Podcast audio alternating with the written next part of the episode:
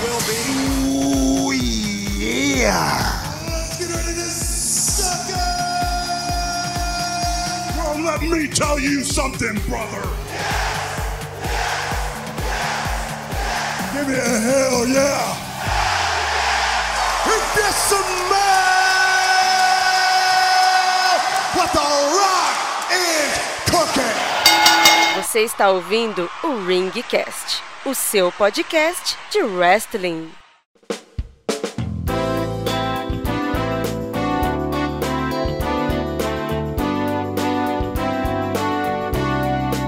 Salve, salve! Tirem as crianças da sala! Está começando mais um Ringcast, o seu podcast de Pro Wrestling. Nós somos os campeões de dupla podcastais. Eu sou Helmut Esser, o seu locutor, E eu sou a Maurilaro, seu comentarista. e hoje nós estamos reunidos para dar um review, para comentar sobre o pay-per-view de ontem, o Elimination Chamber de 2019.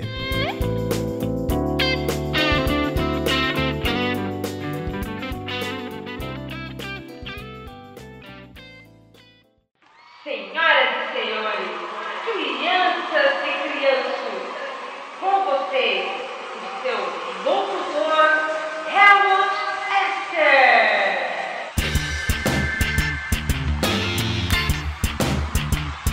Vamos começar e podemos já encabeçando com o kickoff que tivemos a partida para o título do Cruiserweight entre o campeão Buddy Murphy e o Akira Tozawa. Você chegou a ver essa partida? Cara, eu peguei, eu não sou um dos maiores curtidores, assim, da divisão do Cruiserweight não, mas foi uma partida, cara, excelente. Foi uma partida cheia de energia, cheio de momentos legais que o Akira Tozawa sempre pro- proporciona pra gente.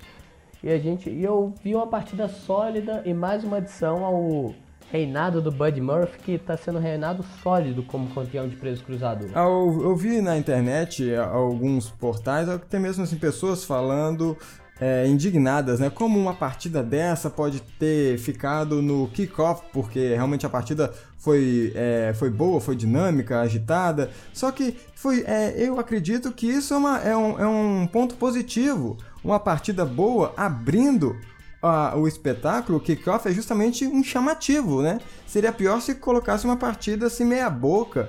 Mas o combate entre os dois realmente foi muito bom. A dinâmica entre um e outro, o- a dinâmica até mesmo assim de, de tamanho, né? De corpo físico. O Akira Tozawa sempre muito, muito ágil.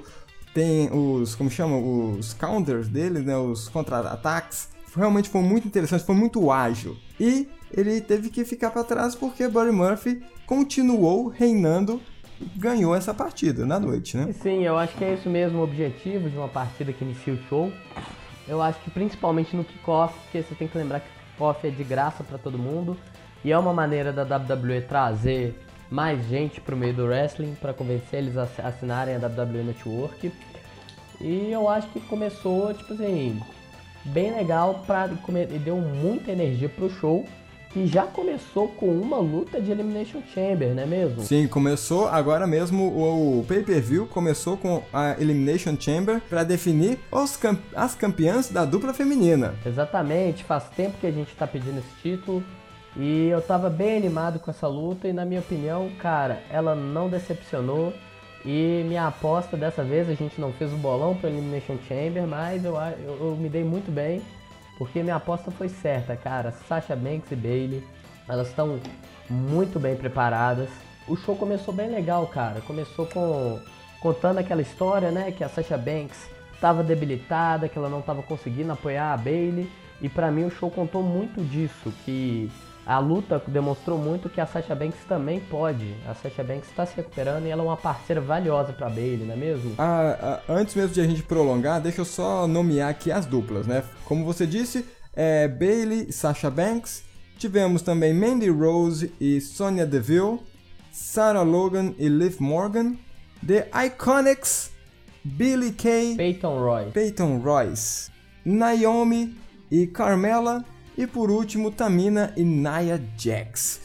É muito esperada, mas eu não sei por você eu já tive a impressão desde semanas atrás de que assim, foi um spoiler não dito, né? Eu, eu já, já tava na cara, não sei se você teve a impressão também, Amaury, mas já tava na cara que a Bailey e a Sasha iriam ganhar. Sim, sim, cara. É uma luta. Antes de anunciarem esse título, elas já mesmo deram o nome pra dupla delas, a Boss and Hug Connection. Exato. Tem alguns meses que isso tá rolando, essa duplinha, essa dinâmica das duas. Pra mim já tava meio premeditado mesmo, mas sinceramente, pra mim não, não tem escolha melhor. E uma curiosidade, com as duas ganhando o título feminino, isso fez com que as quatro Horsewomen, para quem não sabe, as quatro Horsewomen são as cabeças da Revolução Feminina, que é a Charlotte, a Becky, Bailey e Sasha, é, todas elas inauguraram os títulos da WWE atualmente, não sei se você sabe. É mesmo? O título feminino do Raw foi inaugurado pela Charlotte na WrestleMania, quando ela, foi, quando ela substituiu o título das divas. O título do SmackDown foi inaugurado pela Becky Lynch. E agora o título das, du das duplas foram in inaugurados pela Sasha Banks e a Bailey, as duas restantes. Caramba, essa eu não sabia não. Uma bela de um, de um easter egg. Sim, sim, cara, muito legal. E também tem que falar da performance da galera. Não, sim. É, falando um pouquinho, pra mim quem brilhou nisso mesmo foi a Nia Jax e a Tamina, cara, no meio dessa luta. Elas mostraram uma dominação muito legal e foram escritas de uma forma muito forte nessa luta, assim. É quase como se fosse uma espécie de Brock Lesnar feminino, sabe? o Braun Strowman. Sim. Todo mundo correndo das duas. E quando elas foram eliminadas, cara, foi um spot excelente, cara. A Nia Jax correu para dentro do pod, quebrou o pod e depois cinco pessoas juntaram em cima da Tamina para fazer o pin. É isso mesmo. É inacreditável que as duas são uma dupla assim de, de força bruta, né? Ninguém consegue mover as duas. Então, para eliminar elas, eles precisavam da, co da colaboração de todas as outras. Foi interessante mesmo. Só essa, só comentar essa, esse momento da Nia que você disse que ela, ela ia de encontro. Eu estava revendo hoje antes de, de gravar, né? Ela vai de, ele, ela vai de encontro a Bailey. Só que aí ela vai direto no, no pod, né? Que é na, na, na câmera. Você não achou estranho esse, esse, esse movimento, não? Ah, cara, é o famoso. O esporte não pode ter sido muito bem executado, mas é o famoso que a única pessoa que consegue destruir um monstro é o próprio monstro, sabe? Sim. Na verdade, eu tava me referindo, porque tem, tem, um, tem, uma, tem um, momento que eles dão um replay nesse, nesse lance. Vou usar aqui o, o jargão do futebol. Eles dão um replay nesse lance. E você vê assim que a Bailey, ela tava ela nem saiu da trajetória da Nia Jax, a Nia Jax estava indo direto para pro pod de uma vez, sabe? Ela nem precisou se desfazer da Nia Jax para ela, assim, ir de encontro ao a câmera. Eu achei isso bizarro. Pô, realmente, um, um bot, para quem não sabe, um bot, é, adicionando um pouquinho do, do pro dicionário aí dos ouvintes, é como se fosse uma atrapalhada. É aquele golpe que era para conectar e não conectou. Isso que é um bot. É, teve sim, cara. Eu acho que também é bem complicado, porque foi uma luta que envolveu é, 12 superastros, é, 12 superastros, 12 mulheres nessa Elimination Chamber. Tinha muita coisa envolvida. Ter uma luta dessa impecável também é difícil.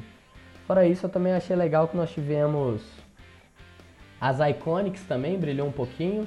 Elas pinaram a Naomi Carmela e fora isso, os outros pins foram todos da Buzz and Hug Connection, Sasha Banks e Bailey, e da Nia Jax e a Tamina.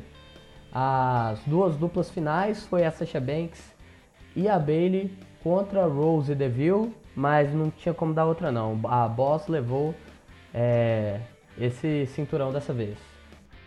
Levou o cinturão, até é, mesmo com aquela. Não, na verdade não era especulação, né? também eu não sei se fazia parte do King é, Bayface. Que, Bayface não. Baby. Perdão. Também não, eu não, não sei dizer bem se era é, fazia parte da kayfabe de que a Sasha Banks estaria realmente não 100% para voltar a, a, aos rings, né, que ela estava com uma certa lesão, e na verdade ela voltou e ganhou. Sim, sim. É, é eu aposto que kayfabe, só lembrando, é aquela historinha que é contada, que é um machucado que não existe, é uma demissão que não aconteceu, uma suspensão que não aconteceu, por exemplo, a da Beck Lynch, que a gente vai falar um pouquinho mais pro fim do programa. Mas eu acho que essa é a história que eles queriam contar. Eles queriam contar uma história de superação da Sasha Banks superando o seu machucado para ajudar a amiga dela. Mas fora isso, só terminando aí, cara, Perfeito. eu achei uma luta sensacional de Elimination Chamber. É, melhor do mundo de que eu já vi? Não, mas fez o seu trabalho. Prime- pra segunda luta feminina, ainda mais de duplas, eu achei bem legal. E eu espero ver muito desse título, ainda mais que ele vai ser cross-brands. Então a gente vai estar vendo a Sasha Banks e a Bailey no SmackDown também, competindo com duplas de ambos os shows. Ô, Mauri, é normal também a gente ver é, novas rivalidades sendo formados é, dentro des- desses pay-per-views, né, que interagem com vários outros, como Elimination Chamber, Royal Rumble, que teve o programa também. É, nessa partida você consegue identificar uma nova rivalidade que foi criada lá, pra, até mesmo para seguir a história do título? Cara, uma nova, eu não diria que uma nova assim foi criada não. Mas eu acho que pelo resultado, como metade das eliminações foi Nia Jax e Tamina, metade assim, um pouco menos que a metade, duas foi Nia Jax e Tamina, eu acho que a gente pode estar tendo uma história contada da Nia Jax e a Tamina indo atrás desse título. Eu acho que como elas dominaram muito durante a partida e foi, igual você falou, foi a própria Nia Jax que resolveu dar um harakiri, deu um suicidão assim, correu pra, pra dentro do pod, ela mesma se eliminou da partida. É, eliminou a dupla, né? Porque quem tomou o pin foi a Tamina. E como a galera precisou de muito esforço pra fazer o pin na Tamina, cinco pessoas subiram em cima dela, eu acho que vai, vai, vai ser uma próxima rivalidade, vai ser da Nia Jax e a Tamina contra a and Hunt Connection. Ou talvez até eu colocaria, se for pra fazer uma, dupla, uma rivalidade pequena pro SmackDown, pro título ser defe- é, defendido na Fastlane, eu colocaria a Deville mesmo, a Sonya Deville e a Mandy Rose para lutar contra esse título, porque elas foram as últimas a serem eliminadas e não acho que a, que a Sasha Banks e a Bailey vão perder o título na Fastlane. E eu acho realmente que as nossas próximas campeões têm grande chance de ser a Nia. Jax e Tamina. Então talvez guardar essas duas para WrestleMania e ter esse feud com a Mandy Rose e Sonya Deville. E o pay-per-view segue para a partida de duplas do SmackDown, disputando pela pela enésima vez The Usos contra o maior tag team do mundo, Shane McMahon e The Miz. Onde na verdade eu colocaria minhas fichas novamente no Shane e o Miz. Só que eles perderam a partida e quem ganhou foi o, o The Usos. Até mesmo teve teve uma, uma pequena revolta pelo Miz, porque antes mesmo de entrar no, no ringue, né, tivemos, tivemos a revelação de que a Maurice, esposa dele, teria, estaria esperando um novo filho do The Miz. Então acho que ele colocou muita esperança nessa partida e acabou falhando. Sim, sim, cara. E fo- foi uma coisa louca que os Usos sempre falam: bem-vindos à peni- penitenciária dos Usos. Mas foi uma semana doida pra eles. Quem quase foi, quem quase foi, preso foi eles. É, se eu não me engano, o Jimmy ou o Jay arrumaram, fica- ficou bêbado, arrumou briga com o policial, escapou da cadeia e foi ganhar o título. Excelente, excelente você ter é, puxado esse negócio. Foi muito bom mesmo. Cara, foi uma semana louca. O cara fica tonto, briga com o policial e ainda ganha o título. Eu quero uma semana dessa pra minha vida. Mas não, sei se eu tenho muito pra falar, cara. Quer dizer, muito pra falar eu tenho, porque eu gosto muito de todos os superaços que estão dentro dessa luta.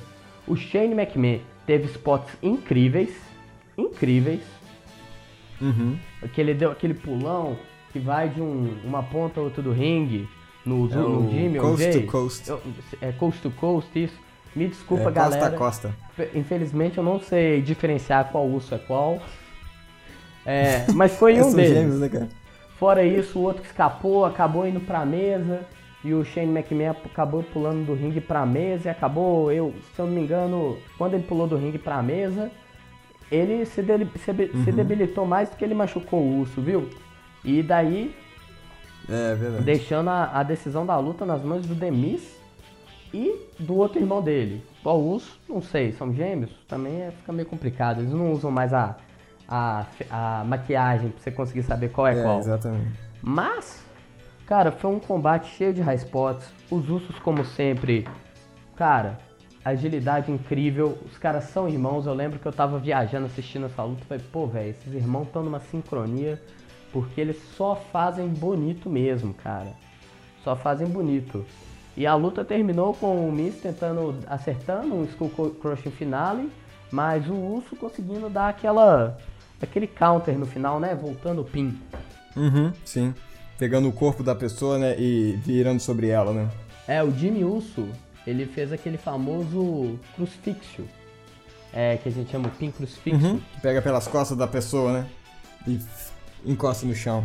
Eu acho que é um, um final diferenciado. Nem todo final precisa acabar com finisher, sabe? Ou com submission, né? É, ou com submission, não precisa acertar um finalizador pra acabar. Isso de vez em quando é bom pra quebrar.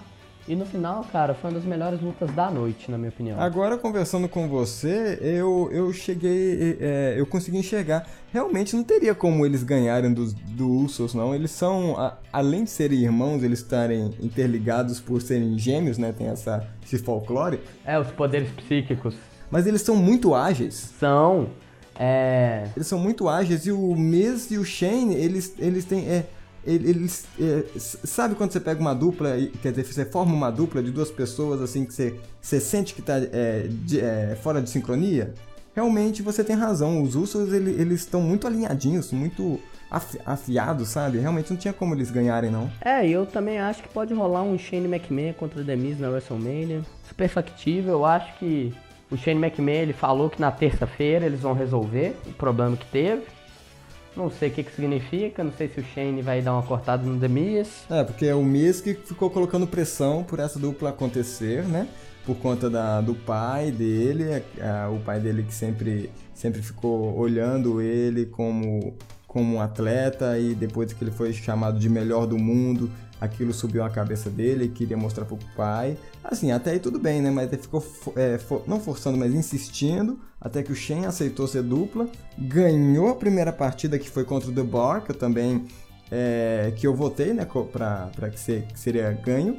E agora, no segundo desafio, eles perderam. Então, é, é, o, re- realmente o Shane pode chegar e falar assim, olha, a gente tentou uma vez, não deu certo, vou encerrar por aqui e, é, cada um segue sua vida. É, no final eu, eu achei que. E uma coisa que eu acho legal mesmo, é, eu acho que talvez eles vão continuar um pouquinho com o Shane, porque o Shane estando mais ativo no ringue, eu pude perceber que ele realmente é um lutador bem treinado, viu, cara?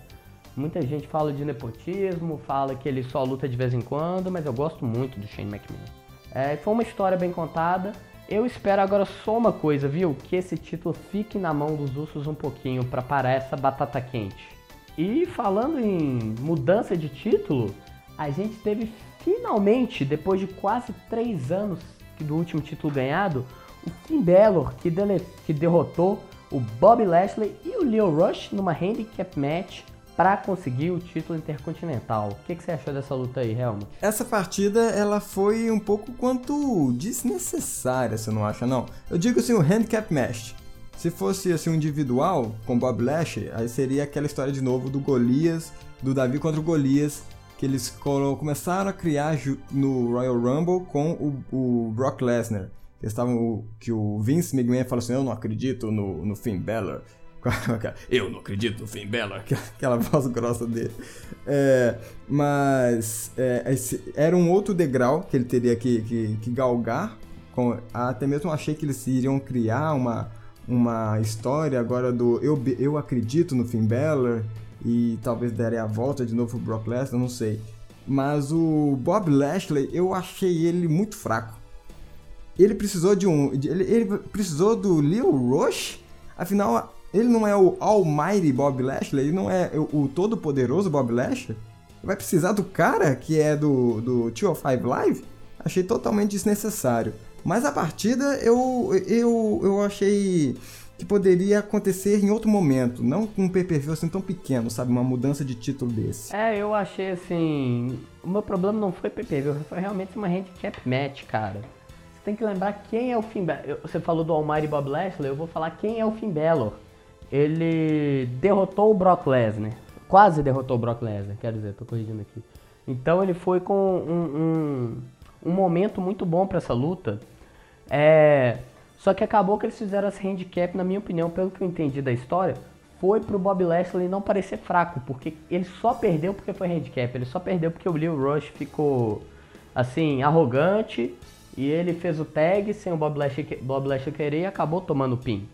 É, a luta em si não foi boa, é, eu acho que assim, eu fa- falo, falo do Brock Lesnar, mas eu acho que o Brock Lesnar e Finn Balor foi uma das melhores lutas do Royal Rumble. E Finn Balor conseguiria fazer um- uma coisa parecida com o Bob Lashley, porque ele é todo forte, grande, assim e tal. E acabou com uma handicap, não teve muito disso.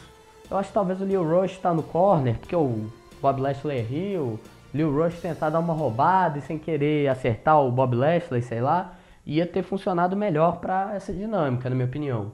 Sim. E também foi uma coisa pra mim que foi. Cara, meio que acabou com o momento. Viu muita gente queria que o Finn Balor ganhasse esse título intercontinental. É, e muita gente eu fiquei feliz, cara, mas foi meio sem emoção, foi meio sem espírito essa vitória dele. Então, não foi, pra mim não foi uma luta muito boa, não. Não, não classificaria ela nem como mediana. Pra mim foi um dos combates mais fracos da noite. Sim, eu concordo totalmente com você. Foi realmente muito fraco. É, eu tava vendo umas curiosidades sobre o pay-per-view, é, esse do Elimination Chamber, e eu, eu, senti a, eu senti a falta, a ausência do público. Claro que tirando o início e o final, esse miolo todo, eu senti a falta do público. Aí eu pensei, pô, é, duas semanas depois do Royal Rumble, talvez não vendeu tanto. Aí, nessa, aí na internet eu vi que não. É, a no- 90% do estádio tava cheio de pessoas. É, o, tinham, tinham vendido o ingresso. Só que o pessoal tava quieto, realmente. Tava, tava parado. Ou seja, não, não teve energia nem para levantar o público. Então, assim, realmente foi muito fraco a partida. Não, sim, essa partida teve momentos que eu fui forçado a, a, a assistir ela. Que, tipo assim, eu tava com o celular, tava com o videogame na mão, eu tava tipo assim, não, cara, eu preciso ver isso. Preciso saber o que vai acontecer. E a luta tava bem interessante mesmo. O Bob Lashley, apesar de eu não ser o maior fã dele, eu reconheço que ele é um wrestler bom. E ele contra o Finn Balor poderiam ter feito algo bom.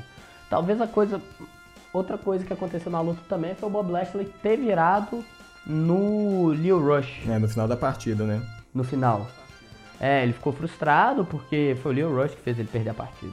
Ele começou, Mas fora ele isso, começou cara- e sentou, sentou no Leo Leo Rush. Exatamente. Descontou a frustração do Leo Rush. Que parece que o Bob Lashley vai estar num, num, numa possível facção, né? Mas aí a gente vai falar mais pra frente no programa quando a gente chegar em outra luta. É, agora vamos falar do outro, outra disputa feminina, que é da Ronda Rousey contra Ruby Riot, disputando pelo título Raw Women's Champion.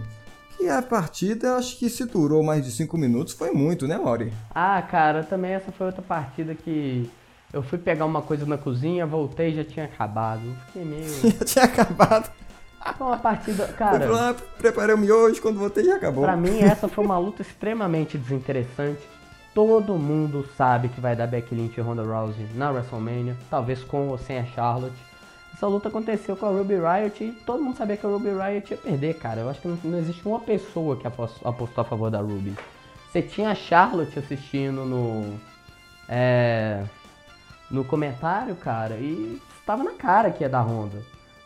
E, cara, não tem muito a discutir sobre essa luta, não. O máximo que eu faria sobre ela era substituir essa luta, talvez, por uma defesa de título da Asuka. Fazer a Asuka defender contra a Zelina Vega, por exemplo. que- Ou a própria Charlotte também. Aí a gente teria uma coisa contrária. A Charlotte falando que ia ganhar os dois títulos e ter a Ronda Rousey assistindo. Mas, é... Sinceramente, cara, não, não- não bateu muito bem, não.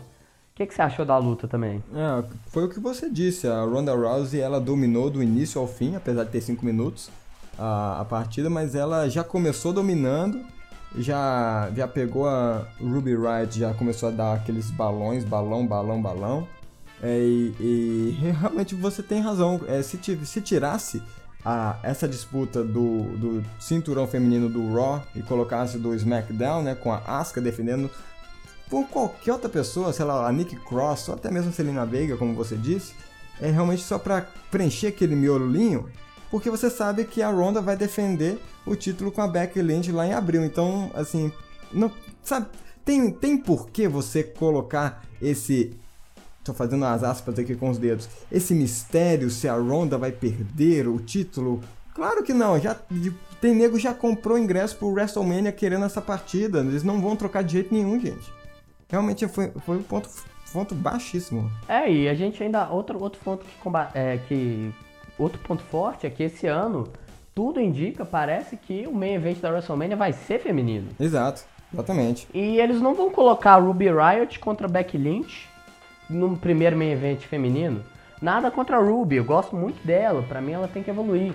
Mas ela ainda não, não tá naquele patamar, sabe? De Ronda Rousey, por exemplo. É, exatamente. Ela não tá naquele patamar de atrair público. Mas no meio da, da. No final da luta que aconteceu uma coisa legal.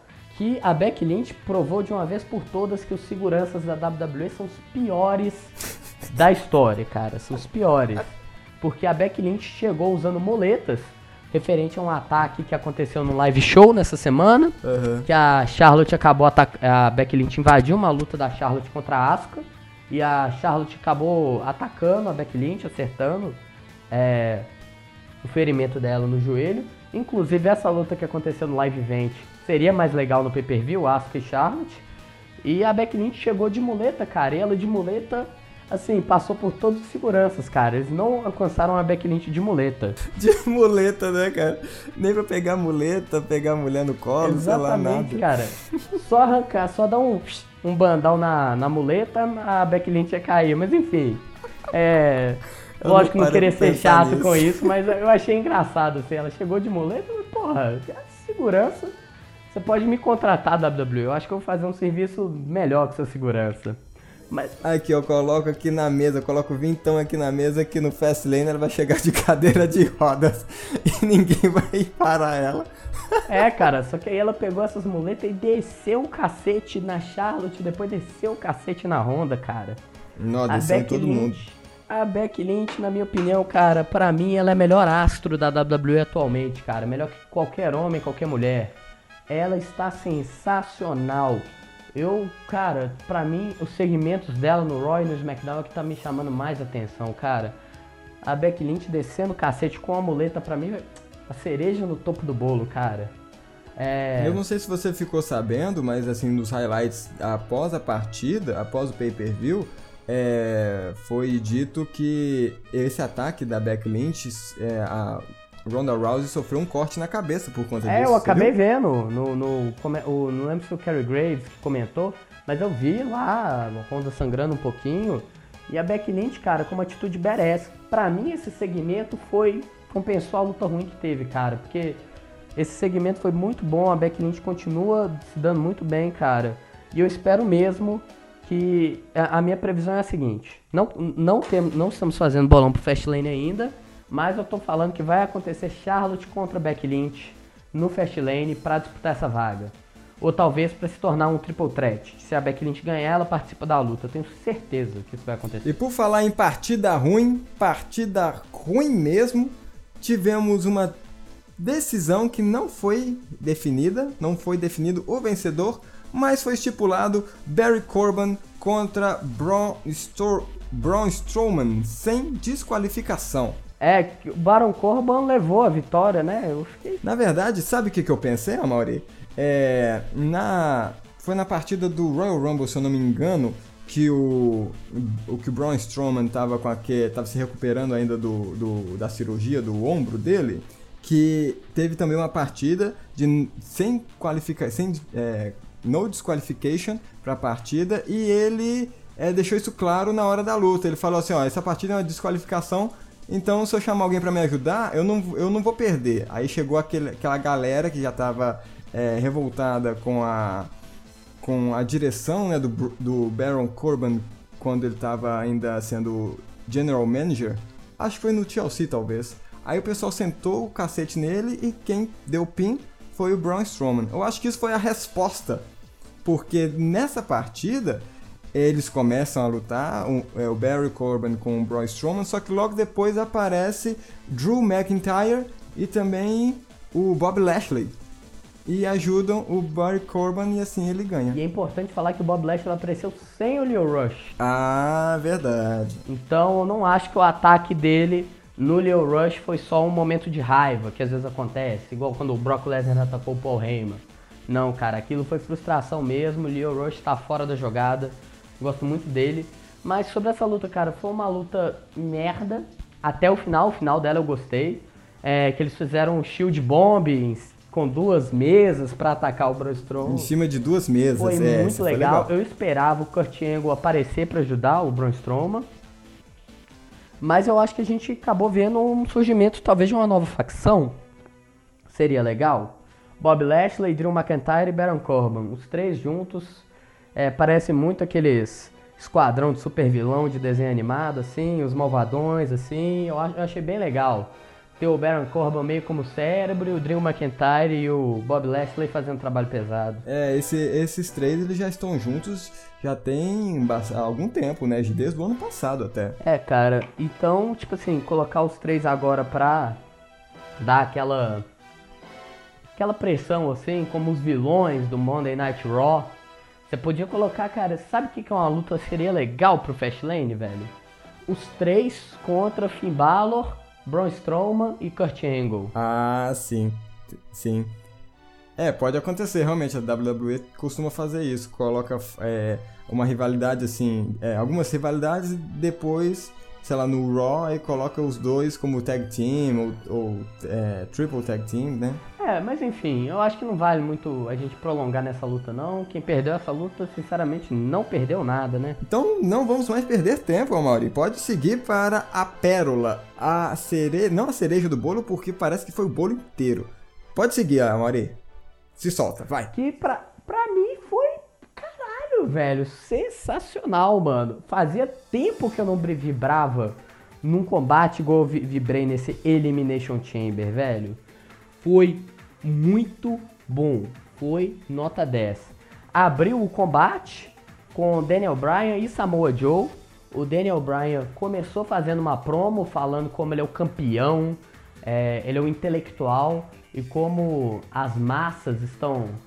Como é que fala? Estão E como ele tá corrompidas. tentando iluminar as Isso. massas, sim, e tá cega. E ele tá sendo saca- sacaneado. Aí eles tiram o Eric Rowan da, da arena, que pra mim não fez muito sentido, porque eles estariam dentro da Elimination Chamber, mas talvez ele ia arrumar um jeito de fugir. Eu até talvez ficaria lá fora, Bryan- né, e tal. É, o Dan- ou talvez ele, sei lá, ia quebrar aquela parte de vidro, escalar. Que é, não sei, era possível dele invadir. Mas eu achei legal, ele começou meio fujão com o Samoa Joe, cara, porque, sinceramente, Samoa Joe, outro lutador incrível e não dá pra você brincar com o Samoa Joe por perto, viu? Da a Elimination Chamber, ela teve Randy Orton, AJ Styles, Jeff Hardy, Samoa Joe, Daniel Bryan e Kofi Kingston, que como falamos no Ring News, a nova atração aqui do, do portal, é, ele pegou o local, né, o spot, a vaga do Mustafa Ali que sofreu uma conclusão. E o Kofi Kingston deu um show no Godly Match do SmackDown da semana passada, então por isso que ele está nesse no lugar dele nessa pay-per-view. E realmente começou com os dois, Samoa Joe e Daniel Bryan, e depois eh, foi abrindo o spot, né? Veio também o Kofi Kingston e depois AJ Styles. É, e logo depois entra Jeff Hardy é, e depois o Randy Orton, porque ele ganhou a Gauntlet Match. E o Jeff Hardy, que foi o segundo a ser eliminado, cara, foi. O primeiro eliminado foi o- Samoa Joe, eliminado pelo AJ Styles. E logo depois o Sim. Randy Or o Jeff Hardy foi eliminado. Ele ficou pouco tempo na partida. E um dos spots legais que eu também foi o Daniel Bryan, ele foi muito fujão nessa partida.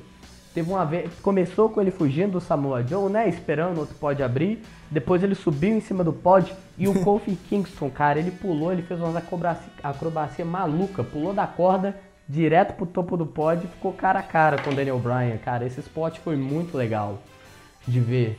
O Kofi Kingston, é, ele tem um estilo de luta é, high fly, né? Então é, ele é normal você ver assim ele fazendo acrobacias, pulando, usando cordas para é o, o AJ Styles também é um pouco É. isso, né? Mas o Kofi Kingston ele tem ele tem um perfil hum, é, mais magro, talvez podemos dizer assim, que permite ele fazer umas acroba- acrobacias muito loucas, né? E também fica muito legal ver porque os outros podem usar ele como assim, como um boneco realmente, que é mais leve, né? Imagina o Samoa Joe, pega e faz o que quiser com o Kofi Kingston.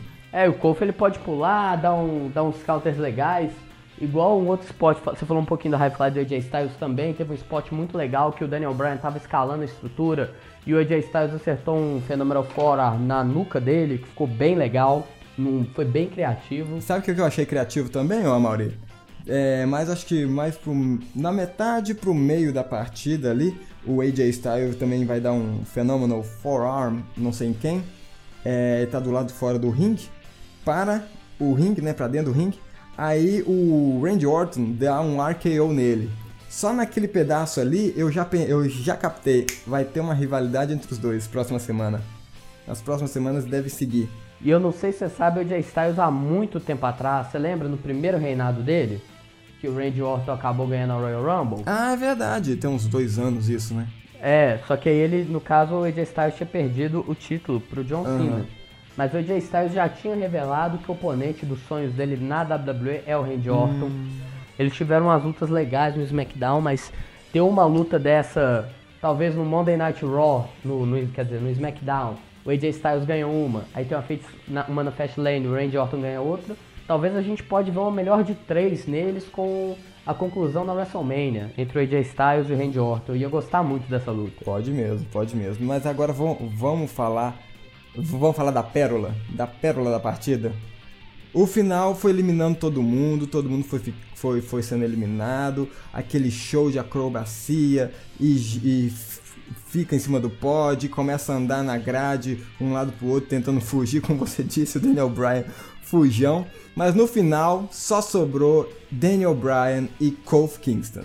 Aí, rapaz, eu concordo genuinamente com você. Eu também não vi há muito tempo uma partida que eu fiquei inseguro, inseguro e torcendo para o Kofi Kingston ganhar, porque é, você fica assim sem saber, não? Será que eles vão? Será que eles decidiram realmente que ele vai perder? Será que ele Kofi Kingston vai ganhar finalmente o primeiro título peso pesado dele? Puta que pariu. Não- desculpa aí o palavreado, mas eu não, não, não, tive outra reação, cara. Eu fiquei sem entender. Eu só vi o Kofi Kingston pulando de um canto pro outro. Cara, e eu comecei a, tipo assim, quando ficou só os dois, eu falei, o Daniel Bryan vai ganhar, velho. Já deitei até no sofá na hora, continuei assistindo.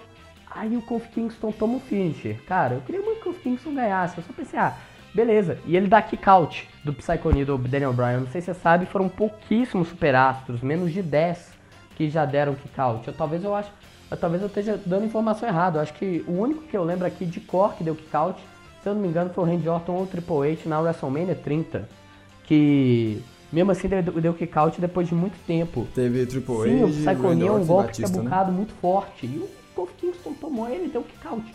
Quando ele deu kick out, cara, eu pulei do sofá na hora.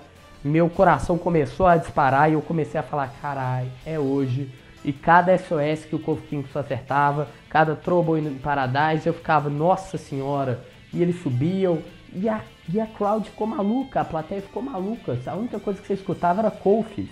Em tudo era Kofi, Kofi.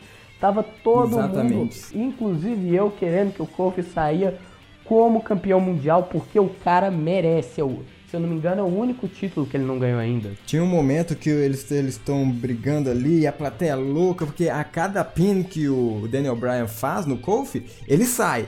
Aí você, meu Deus, o que que tá acontecendo aqui? Ele sai de novo, sai de novo, sai de novo. Aí você realmente começa a acreditar que ele pode ganhar. Eles começam a lutar, começam a subir em cima do pod e eles começam a armar, assim, um, um suplex, sabe? Tal- tal- Talvez não um suplex, mas é é um, acho que é um side slam, alguma coisa assim em cima do pod. Eu, meu Deus, se alguém cair lá de cima, alguém, alguém vai morrer. Desculpa, rest in peace, é, é, é Brie Bella, mas alguém vai morrer lá de cima. E eu começo a ficar aflito. Eu fiquei aflito por alguém cair lá de cima. E, e- e realmente é uma loucura. E a, e a plateia, como você disse, assim, você só vê, você só ouve o nome de Kofi Kingston. E nesse momento eu, eu, eu, vou te falar que eu fui meio psicopata. Eu não pensei bem que eles podiam machucar, não. Eu só tava. no- a única coisa que eu queria era que o Daniel Bryan não acertasse o suplex, viu? Porque eu queria ver o Kofi com aquele título, cara. E infelizmente o Daniel Bryan, todo mundo sabe, ganhou. O Daniel Bryan é incrível, mas, cara, naquele momento é aí que eu acho que que a WWE acertou na dinâmica, cara. É um heel que você gosta dele como campeão que você não torce contra ele, com ele. Porque pra mim um Rio bom, Rio pra quem não sabe é como se fosse um cara malvado, malvadão. Pra mim um vilão bom é aquele vilão que você não quer que ele tenha um título, mas mesmo assim é muito legal ele ter o título, sabe? Só, só que você gosta dele como campeão, mas ao mesmo tempo você não torce a favor dele. Você torce a favor do outro. Eles conseguiram fazer essa narrativa com o Kofi Kingston. E o Kofi Kingston tá há anos na WWE, igual eu falei, ganhou todos os títulos possíveis. Para ele virar um Grand Slam Champion, falta só esse título mundial. E eu quero muito que ele ganhe, cara. A única coisa que eu quero agora é Kofi Kingston no WrestleMania levantando esse título. E no final o New Day veio buscar ele, cara. E o New Day buscando a galera de pé, aplaudindo o Kofi Kingston. E, cara, e foi bom de lembrar isso, sabe por quê? Porque nesse último SmackDown e nesse pay-per-view, o Kofi Kingston é um cara muito bom que a gente não dá tanta atenção. A gente vê ele como uma unidade no New Day, mas a gente, cara, a gente, eu nunca lembrava, pra mim, Kofi Kingston tá talvez chegando perto do nível de AJ Styles até. Eu fiquei impressionado com a performance dele, tipo, de verdade. Faz muitos pay-per-view que ninguém me tira, me faz levantar, assim, talvez a Becky Lynch na Royal Rumble, mas fora isso, faz Cara, eu fiquei muito animado nessa disputa de título e eu realmente, por um minuto, eu, eu tinha quase certeza que o Kofi não ia ganhar entrando nessa luta, mas a WWE conseguiu me enganar e por um tempo eu achei realmente que o Kofi ia sair vitorioso.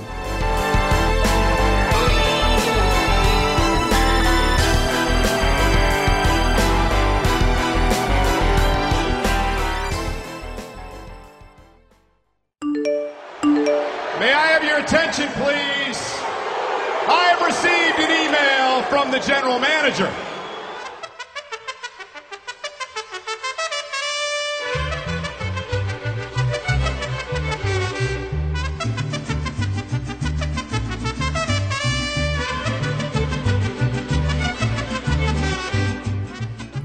Agora chegamos no bloco dos e-mails, Amaury. Estamos aqui novamente agradecendo para você que está ouvindo esse programa. Muito obrigado. Eu e a Mauri estamos aqui toda semana fazendo esses reviews e tudo que vocês gostam de ouvir do mundo do Pro Wrestling. Isso mesmo, de novo, muito obrigado por você que ouviu e vamos para os nossos e-mails slash comentário do Instagram. Hoje nós tivemos um comentário aqui no Instagram do Ringcast. Você pode já seguir ele aqui embaixo que você vai, você vai ser notificado sempre quando sair uma edição nova, vai aparecer lá bonitona com aquela vitrine preparada. E hoje tivemos o comentário aqui do Renan Esteves, Amaury. Ele fala o seguinte, ó: "E aí, mano? Gostei do último podcast de vocês. Gostei de terem falado das valorizações dos lutadores, mas discordei que exigiram a WWE mais séria? Dep depende do que você está querendo falar. Eu acho que tem seu espaço para comédia, sim, mas é, eu acho que ele deve estar tá se referindo ao Our Truth, né? Se eu não me engano. Isso, exatamente. A, a vitória do Our Truth, eu acho que quando é um título grande assim, você não pode realmente dar ela para alguém. Por, por mais que o Our Truth tenha, assim, é, seu espaço dentro da WWE, eu acho que títulos devem ser algo que é, deve ser algo que é sempre valorizado, sempre tem que estar com o melhor do melhor. E o Renan continua aqui, o produto dela é o público em geral. Então acho que não pode ser algo sério assim como é o NJPW, que é o cenário japonês, ou como vai ser a All Elite Wrestling. Sobre o Brock Lesnar, concordo que ele não é tão bom tecnicamente, mas acho, mas acho proposital o ódio que eles estão criando contra ele. Ele é o boss da WWE. E particularmente gosto da emoção das lutas dele.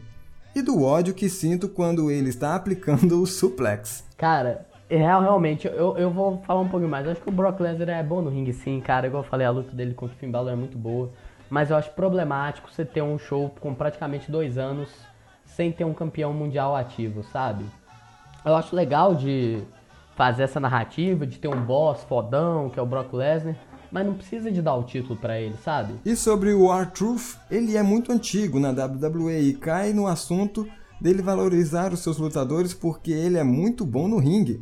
Pode ser o palhaço nas promos, mas tem movimentos muito, muito bons e diferente dos outros. Sobre o Hideo Itami, tem nem o que falar. Ele não deu sorte nem se adequou ao estilo televisivo e do entretenimento da WWE.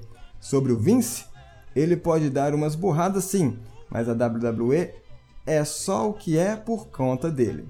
E gostaria de sugerir uma pauta sobre termos em português, pois não sei por vocês, mas nem todo mundo sabe o que é uma field, uma storyline e etc.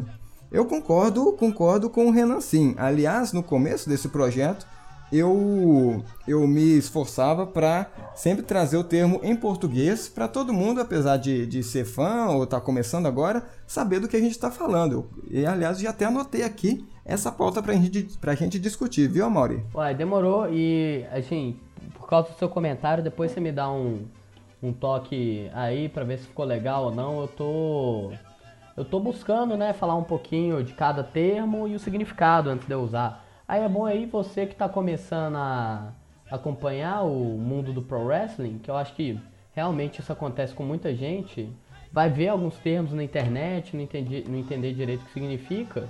Você dá uma. É, e às vezes com esse podcast aqui você acaba já descobrindo. Olha, isso é tal coisa, entendeu? Eu acho que é uma coisa legal pra gente trazer assim pro nosso podcast. E você agora que está aí ouvindo este recado do Renan, você quer fazer o mesmo? Mande pra gente. Agora nós temos duas linhas de conversa. Você pode mandar tanto no e-mail, que é o ringcast.gmail.com, repita, ringcast.gmail.com, e agora no Instagram, que também é o perfil Ringcast. Os dois estão aí embaixo na descrição.